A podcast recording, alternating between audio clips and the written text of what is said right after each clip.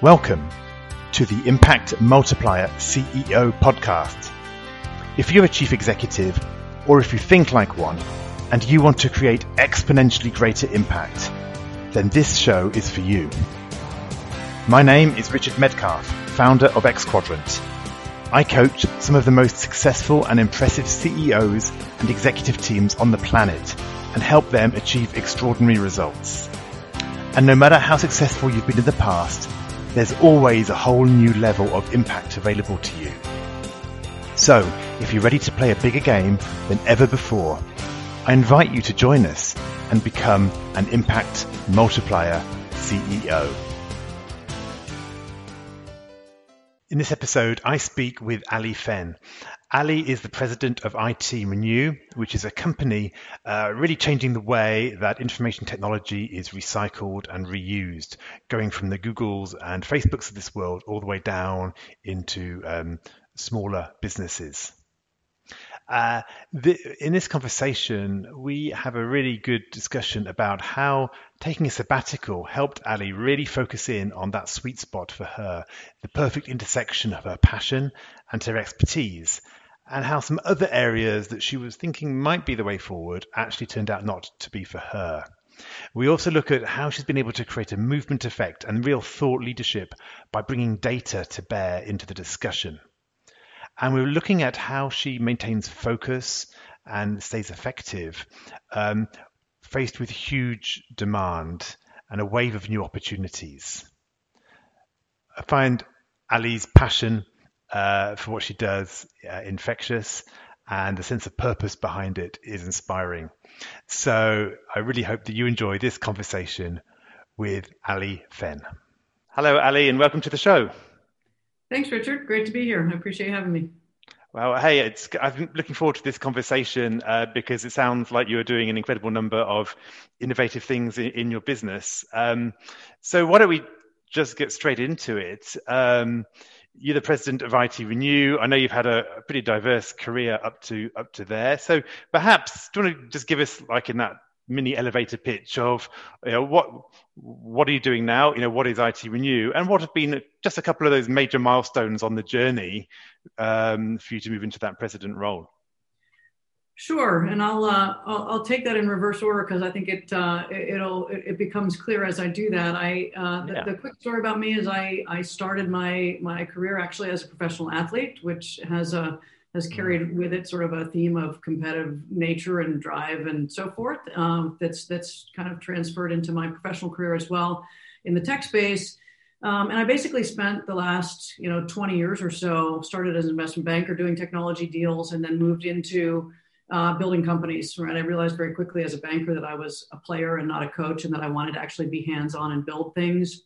And I've been building enterprise technology software as a service, some hardware, some cloud infrastructure technology companies uh, for the better part of the last couple of decades. Um, and I find myself where I am today at IT Renew after taking um, what I what I think of as my adult gap year or walkabout, uh, which I was fortunate to be able to do in 2015.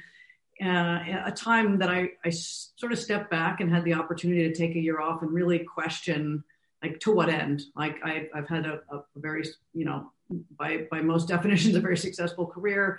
I'm quite proud of the work i've done but i was at a point where i really wanted to kind of reconcile what i was doing with my personal interests and why and do a little bit of a gut check on it.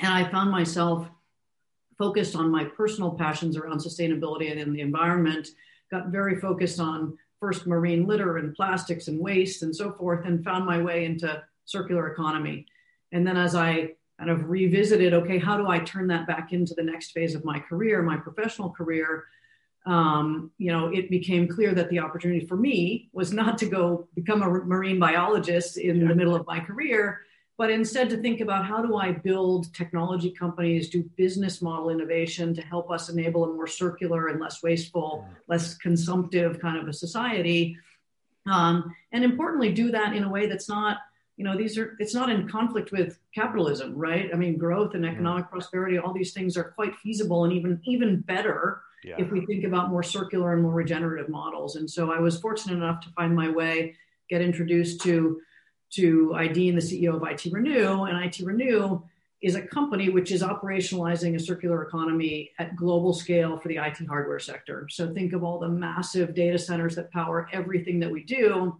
There are millions and millions and millions of servers and racks of storage and networking and you know compute infrastructure deployed globally, and that's only getting bigger and bigger. And so it's you know historically posed a huge threat from an e-waste perspective, from a carbon perspective, and so forth, a materials, minerals perspective. And if we can think about doing much more interesting things with the, that equipment, creating second lives, third lives, really interesting mm. kind of cascading pathways for equipment, there's a huge sustainability opportunity. So it was, it's a way for me to combine sort of my professional expertise in tech and my personal passion for sustainability and climate, and uh, and so here I am. I think, yeah, that's really inspiring. In fact, I, I realize it shouldn't be me doing this um, interview. It should be my wife at this point because she's uh, she's a sustainability director uh, in a tech company. So we'll, we should get you two together at some point. Sure. Um, so there's lovely things you said there. I mean, first of all, I love you know this sense of purpose and passion that comes out of, of what you just said. Um, but perhaps we get to that. Let's just jump back to that gap year um, because that sounds like it was a pivotal moment for you you know, what caused you to take the gap year? And like, for many people, it sounds appealing, and then you get there and you're not doing anything, and that can be quite hard, right? So, just tell us a little bit about that journey. Sure. You know, I um, it, the journey came from a couple of experiences I had. I mean, I had, as I said, I'd been having a, a, a quite rewarding and fulfilling career and in, in building tech companies and doing interesting things and working with very smart people. Um, but I did get to, to this point of like, this question kept in, in my head to what end, right? And there were a couple of things that were not sitting well with my my personal, you know, care about the environment. And one of them was that I was most recently at, at Seagate, which is a, a, fantastic leader in the, the storage space and the drives, hard, hard drive space and so forth. But I saw firsthand the fact that for privacy reasons, millions and millions of drives get shredded every year by everybody after a first life. And so mm. there's just this tremendous waste. And I remember that there were people in the company who were, you know, we we owned the whole vertical stack from the from the drive to the solutions. And there were people who were saying, you know, we we mine the minerals out of the ground. And this was like this vertical integration advantage. And I kept thinking, but we're mining the minerals out of the ground, right? And so so I, I was conflicted about that. Um, I was conflicted about the fact that I was flying all over the world all the time to Asia and Europe and mm-hmm. everywhere. And you know, I just I just started to have this kind of shadow about the environmental consequence of technology. Um, and and that was really that was part of the issue. And then part of the issue is that I'm just personally crazy passionate about kind of all things ocean, right? I love to dive, I love mm. to surf, I love to swim, I love to sail, I love to, I, I live mm. on the mm-hmm. ocean and and I and I this this issue of plastics and marine waste and so forth was also a big sort of the cloud on the other shoulder. And so I just thought, you know what, let me step back and see if if I want to course correct in any way, right? Yeah. Um, and my gap here was was not a year where I didn't do anything. Fortunately, I just kind of dove right in the deep end. I went to Honduras and did became a dive master and did research with whale sharks and wow. in aquaculture and in growing coral and and you know, as I said, quickly realized that while that's fascinating, I wasn't going to suddenly spend my life under the oceans. I needed to actually make a living and so forth. Um, and I yeah, but it helps, doesn't it? It helps when you when you actually I mean, rather than just sitting in your room thinking, what am I going to do with my life? Right. Getting out there, doing something, new experiences, it, it That's right. gets well, our brain it, thinking differently. And it gave me the perspective of, hey, I don't want to throw away all the stuff I've built. I've built yeah. expertise and experience, and let me apply that, right? Well, I had um, I had one um, one client who was um, he wasn't a CEO. He was he was aiming to be. You know, he was like, this is my goal. I want to, um, and he wasn't that far away.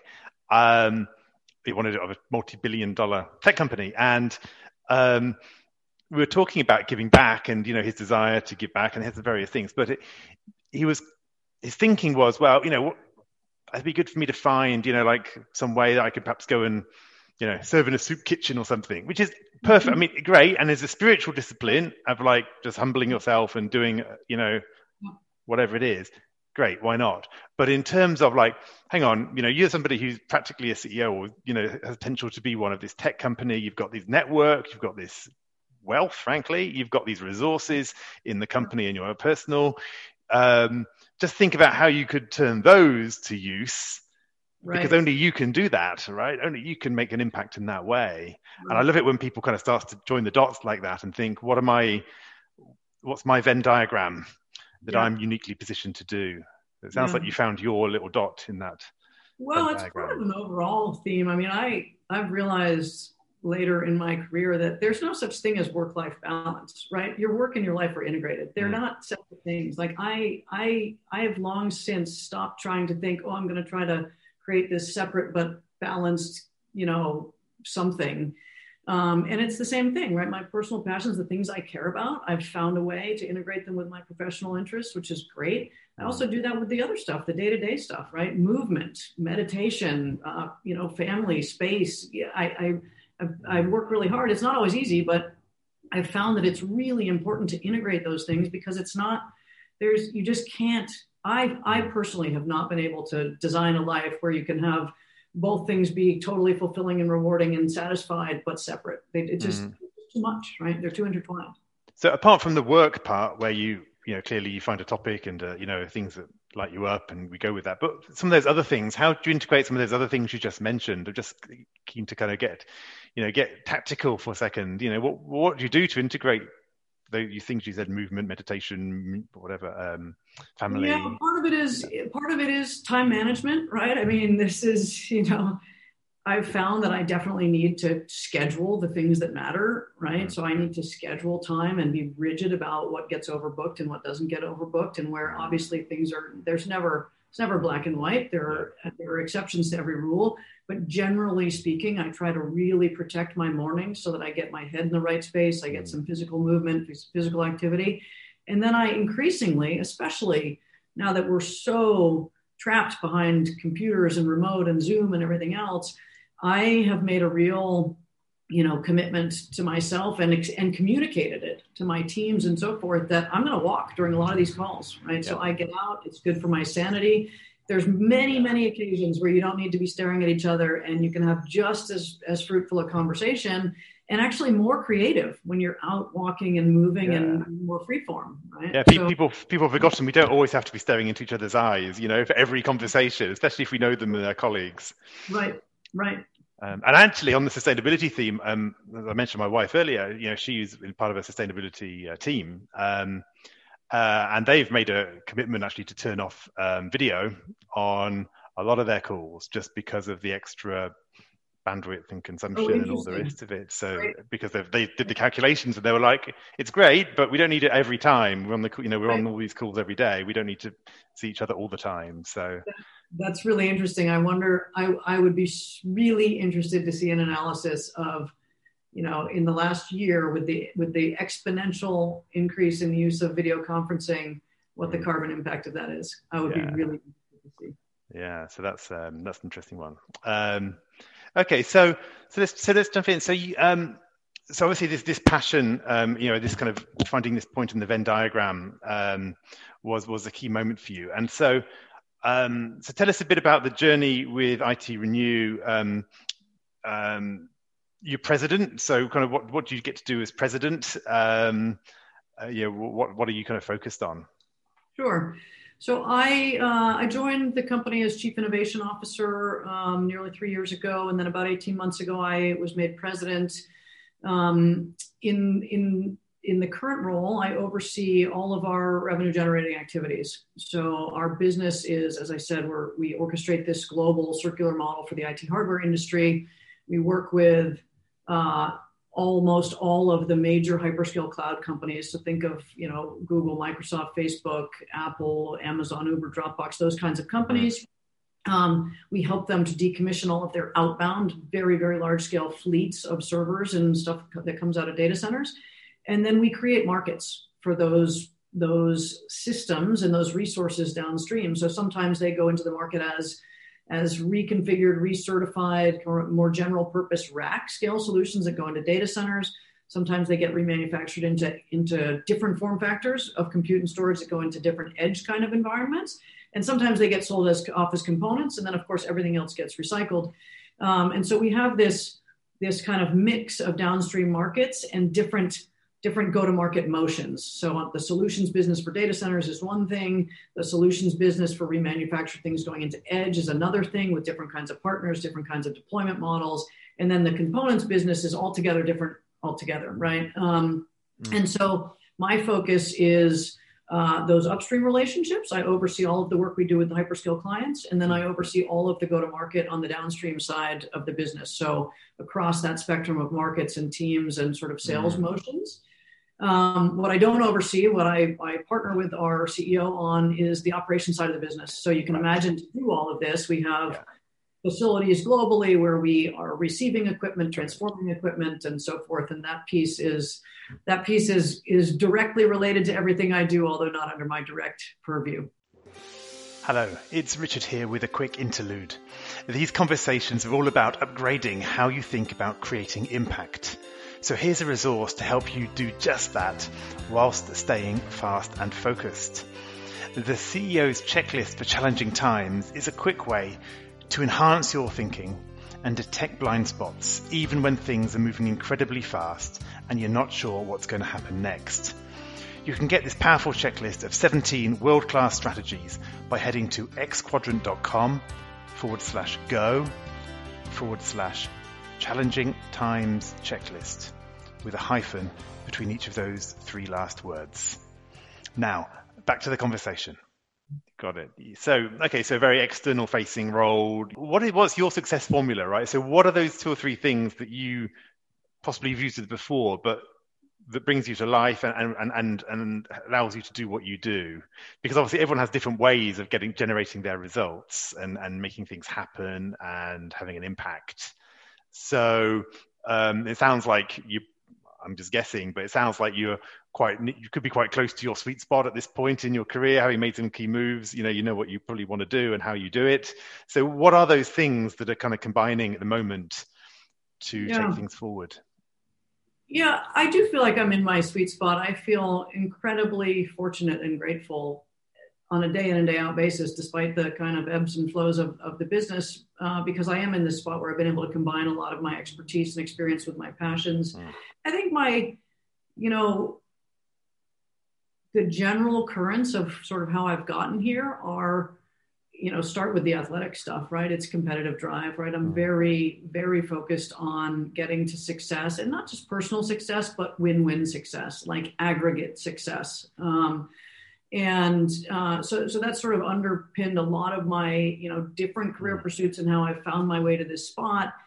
You know, more tactically, I I I try to bring you know kind of data and evidence to bear to mm-hmm. to be very rooted in in in solid kind of backing to get people excited and passionate and working towards a really shared mission, right? And so then once you can do that, if you can do that, and it's not just I'm telling somebody to be excited about something, but there's really a compelling case to be made and it's exciting, then I think you can get a team that is like authentically vision aligned and not just mm-hmm. internal teams, but an ecosystem, right? That's what we're trying to do here. That's what I want to do in the large in my life is get you know catalyze movements and people and, and progress and change and transformation and I think that only happens if you've really got this foundation of kind of data and evidence that people can lean on to say, aha, not only does that intuitively make sense to me, but I can back it up, right? There's really, there's great analysis there.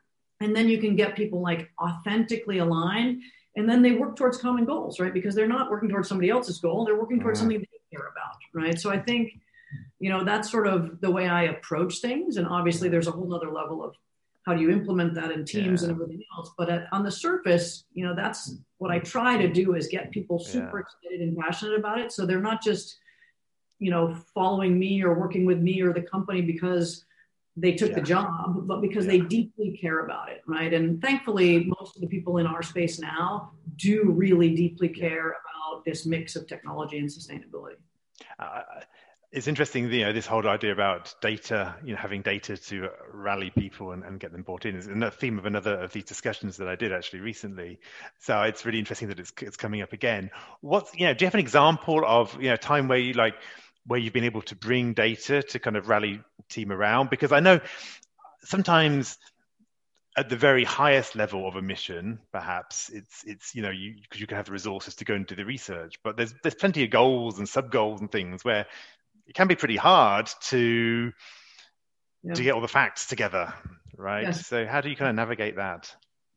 Yeah, I, well, I can give you an example from IT Renew. I mean, we, um, you know, I think m- most people, mo- most people would acknowledge that we have a climate challenge, um, and most people understand that we have an e-waste challenge. Um, most people have heard that we're depleting the Earth's resources at a rate greater than we can sustain. Um, and those things are intuitive, they make sense to people, but in terms of compelling, having those facts compel a changed behavior from a business decision making perspective, a financial decision making perspective, a purchasing perspective, it's sort of like, you know, in the past, this sustainability thing has been well, that's really nice to have. I'd love to check that box, but not if it's any less convenient and not if it's any more expensive and not if it's any of this and any of that, right? Mm. Um, and what we what we did at IT Renew is say, how do we actually like we we're advocating and evangelizing this circular economic model. We believe that recertified IT equipment should be like like certified pre-owned BMWs, where there's no compromise to performance or quality or warranty or anything else. It's every bit as good, half the cost, much more sustainable how do we how do we get that how do we met, get people to actually believe that and change their behavior based on it whether that's upstream or downstream participants yeah. in the ecosystem and what we did was we did a ton of research. We did a full life cycle analysis on racks of compute equipment mm. so that we could prove that as much as 75% of the carbon impact comes from the manufacturing stage in a lot of common deployment models. Mm. and then we produced a report on this and we published it and we made it available so that we could then go to the market and say hey i'm not just telling you this. You don't just have to believe in your gut that circular economy makes sense like there's real evidence of the fact that this makes a meaningful difference and that at scale this is like taking you know millions and millions of cars off the road every year. It's like it's like eliminating you know millions of trucks full of e-waste and so forth. And so then people start to say aha okay, now I can get behind that, right? So, and, and we use that not just to get the company excited and to give the company the words and the, the data to tell their own stories, but also to compel the ecosystem to say, mm-hmm. and you know, I I'm I'm proud of the fact that you know most of most of the time in this day and age you have to pay to get keynotes at various things, and with this data, we've been able to be invited free of charge to do keynotes at a lot of different forums because people are people care about this, right? We have the largest companies in the world making big net zero carbon commitment goals, and yet people are still trying to figure out what are the tools and tactics to get there? How am I going to measure it? How am I going to get credit for it? And so I think that's where it's a good example of us saying, hey, we need to bring data to this story so that people yeah. can act as opposed to just think. Right? right. Perfect. Yeah, and that makes you a thought leader, right? When you have the data, um, you're able to draw conclusions, show things, uh, open doors, everything yep. else. Yeah. Um, so hearing yeah, so you're somebody who's competitive. You know, you love to win-win. You you're very data-driven. Um, um, and yeah, I guess at this stage you are you're in this moment where you're opening up so many doors in the business, so many avenues for the business, right? Because what you're doing is you're breaking new ground in the industry. Uh, and to break new ground, you just can't do it in one area normally. You've got to do it in many different parts of the value chain of the ecosystem. Mm-hmm. So that that's potentially um, you know, creating a huge amount of complexity and, and, areas of focus. So how do you kind of you know what's your what's been your thinking around how do I going to manage this exploding set of opportunities whilst only having you know 24 hours in the day? Mm. Uh, it's very challenging, and I will candidly say I have I'm far from mastering it. it's not um, an easy one. Yeah. yeah, but this, you know, I, I, this is this is probably my biggest focus area at the moment. Um, there are no short, there is no shortage of things we could go do and things to try and opportunities to go develop. Um, we are in a space that is exploding. We have partners that we have are some of the largest in the world. We have to we have to make markets happen at very very large scale very quickly. Um, and so yeah, you're right. Like there's only 24 hours in a day. So I think you know for me, this is probably the biggest challenge as a as a leader, but also for my team team members. Mm. Um, and it's it's about time management it's about focus. I mean I, personally when i started my career as an investment banker i was a, a, a like fresh out of school analyst as a banker. Mm. and i was known i was I, I, had a reputation as the most efficient analyst. Like when other people were spending all night in the bank i would somehow figure out a way to get out of there at 2 a.m right? Like i could get stuff done more quickly and it was just focus. But i didn't have any noise then. I just had one job. I was just an yeah. analyst. I had one job. I didn't have any noise right? Yeah. um, and now you know of course there's many many many more things. And so to me it really comes down to two things. One is how do you delegate with confidence? And the other is time management. Um, and on the first one you know it's really you know about creating a, a how do you create a culture that's fully about empowerment accountability and trust so that people can run and people can build their own businesses Hmm. and and and let you spend let me spend less time and energy on kind of some of the lower level decision making. Um, but the risk of doing that is that you let people run and they suddenly you have silos and communication gaps and you don't have the transparency that you need to have the confidence right? So the confidence is what lets lets you delegate. Um, so i think there's you know there what i'm trying to do continuously is implement the right level of kind of rigor and process and systems so that people people know there's this quid pro quo. You get to run if our vision is aligned and if you're following the process sufficiently that we don't have communication gaps. And at any given moment in time, we can see exactly what's happening in the business and we can all jump in to collaborate and jump in to do joint problem solving. Mm. People aren't suddenly off the, you know, off the plantation, right? And so so that's a huge thing for me is that culture of how do you create this division of labor and yet and accountability and yet joint problem solving and transparency, right? Yeah, well, it's interesting. Yeah, I have a, a concept called the transparency bargain, which is um, which is eyes on, hands off. So the deal yeah. is, you know, um, is I do, you know, I do need visibility, mm-hmm. right? So visibility is not a lack of trust, but it actually allows me at that point because I have the visibility that's right. Not to get involved. However, the, the danger is that throughout history it's been shown when leaders get more visibility, they micromanage more, right? It's why right. it's why the right. Navy, you know, admirals got to sail around the world representing the king or the emperor, and uh, generals in the army had to kind of send somebody back on a horse every night to get new instructions because yeah. when you can control leaders feel that they can do it but if you actually really create that um, that agreement of okay you know visibility. I, you know, I need visibility because there's all these other things going on, but I'm not going to get involved in your operational decisions. Right. Then that's right. a, a, deal that most people can kind of swallow. Right. Right. Yeah, and ultimately, you know, when I find when I'm when it works, then I find myself in a position of not having to make the decisions, but being but knowing enough to be able to ask questions about how the decisions are being made and why they're being yeah. made, and then people feel more empowered, and they also then they ask questions. And to me, the more questions people are asking, the better it is, not the worse it is, right? That's a healthy yeah. thing. Yeah, exactly. So it sounds like it sounds like you're at this one of these key um, inter- impact multiplier moments, to be honest, which is, you know, you the complexity is growing so fast that for you to keep doing what you were doing last year, you know, is absolutely not going to work next year. So you have to play a different part mm-hmm. in this system right. and multiply yourself and multiply that. That's right. And because it's not, it's the plethora of markets that we're trying to develop and the things we're trying to do, but it's also the team is physically growing from, you know, a smaller number to a bigger number. And yeah. so you go from a, a truly more startupy phase for a given initiative, even though the company is not in any way a startup. But in a given initiative, it goes from a startup phase where you have a, a small number of people doing all of the things yeah. to a bigger number of people in division of labor. And suddenly then you have to consciously say, okay, where are the bottlenecks? Everybody doesn't need to be involved in everything anymore. How do you sort of break that up and start to you know separate and divide and conquer and so forth? So it is very much compounded by the the cascading of different market opportunities the team growth and all that mm. sort of stuff as well. Yeah. Yeah interesting. And um and uh, often leaders when we're fast acting you know that can actually yeah that that kind of um want, wanting to do it fast actually becomes the bottleneck. You know, I like to say you can't change gear when your foot's on the accelerator, you know, and and often that that instinctive like there's a problem I can solve it. There's another one I can solve that, That's and we right. don't build those structures.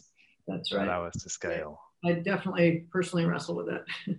yeah, well, it's funny. I think a lot of my clients do. I think it's um, um, just because, to be honest, once you get to a certain level, you know, you've got there on the basis of that um, problem solving. You know, you can probably solve the problem faster than anybody else around, but that's not scalable. Can't be the bottleneck. Yeah, exactly. And uh, I would say, you know, do you go fast or do you build the team? You know, and right. do you go fast or do you build momentum? It's uh, right. it's these right. kind of things. Um, right. That's right. Um, yeah, very That's interesting.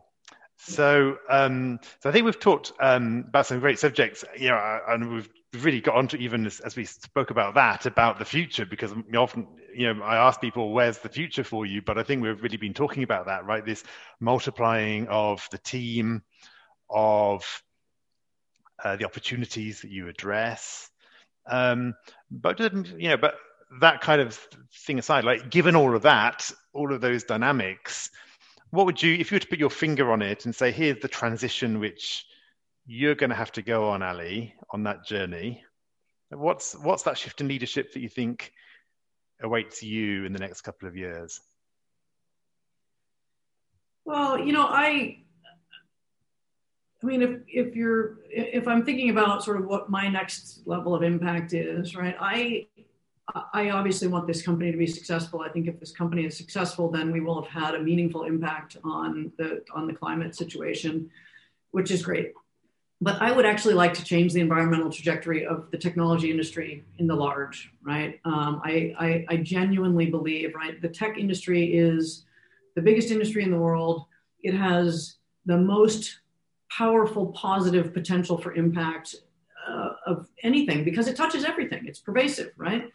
And yet there's this kind of negative, dirty underbelly. And it's not just the IT equipment. It's things like, you know, artificial intelligence consumes an enormous amount of energy, right? Yeah. So the more high tech we get, the more environmental burden we carry, right? Yeah, so, make a make make a bit make a Bitcoin transaction and see how much energy you've just used, right? Um, exactly, exactly. Um, and so so I think there there's a there's a bigger game to be played here, and you know candidly i don't i don't know what i don't know yet but i would like to be able to continue this this dialogue and to be to catalyze the bigger picture change and to get you know to to to make sure that we're being long sighted in our in our growth plans and our technology strategies and so forth um, and that's going to require, you know, a different set of more diverse experiences for me personally, right? A different set of learnings, a different type of pursuit of data, different relationships, right? It probably mm-hmm. involves more public sector relationships, more philanthropic industry relationships to converge more parts of the ecosystem to be able to pull these pieces together. Um, so I think, you know, I think the work we're doing is a stepping stone, but it's it's mm-hmm. that. I think ultimately there's a there's uh, you know I would like personally to say, hey, there's this is a piece of the puzzle, but there's a lot more. And ultimately, this is a conversation not for tech companies, but for every one of us, right? I mean, every single one of us touches this, whether we know it or not, in every aspect of our lives.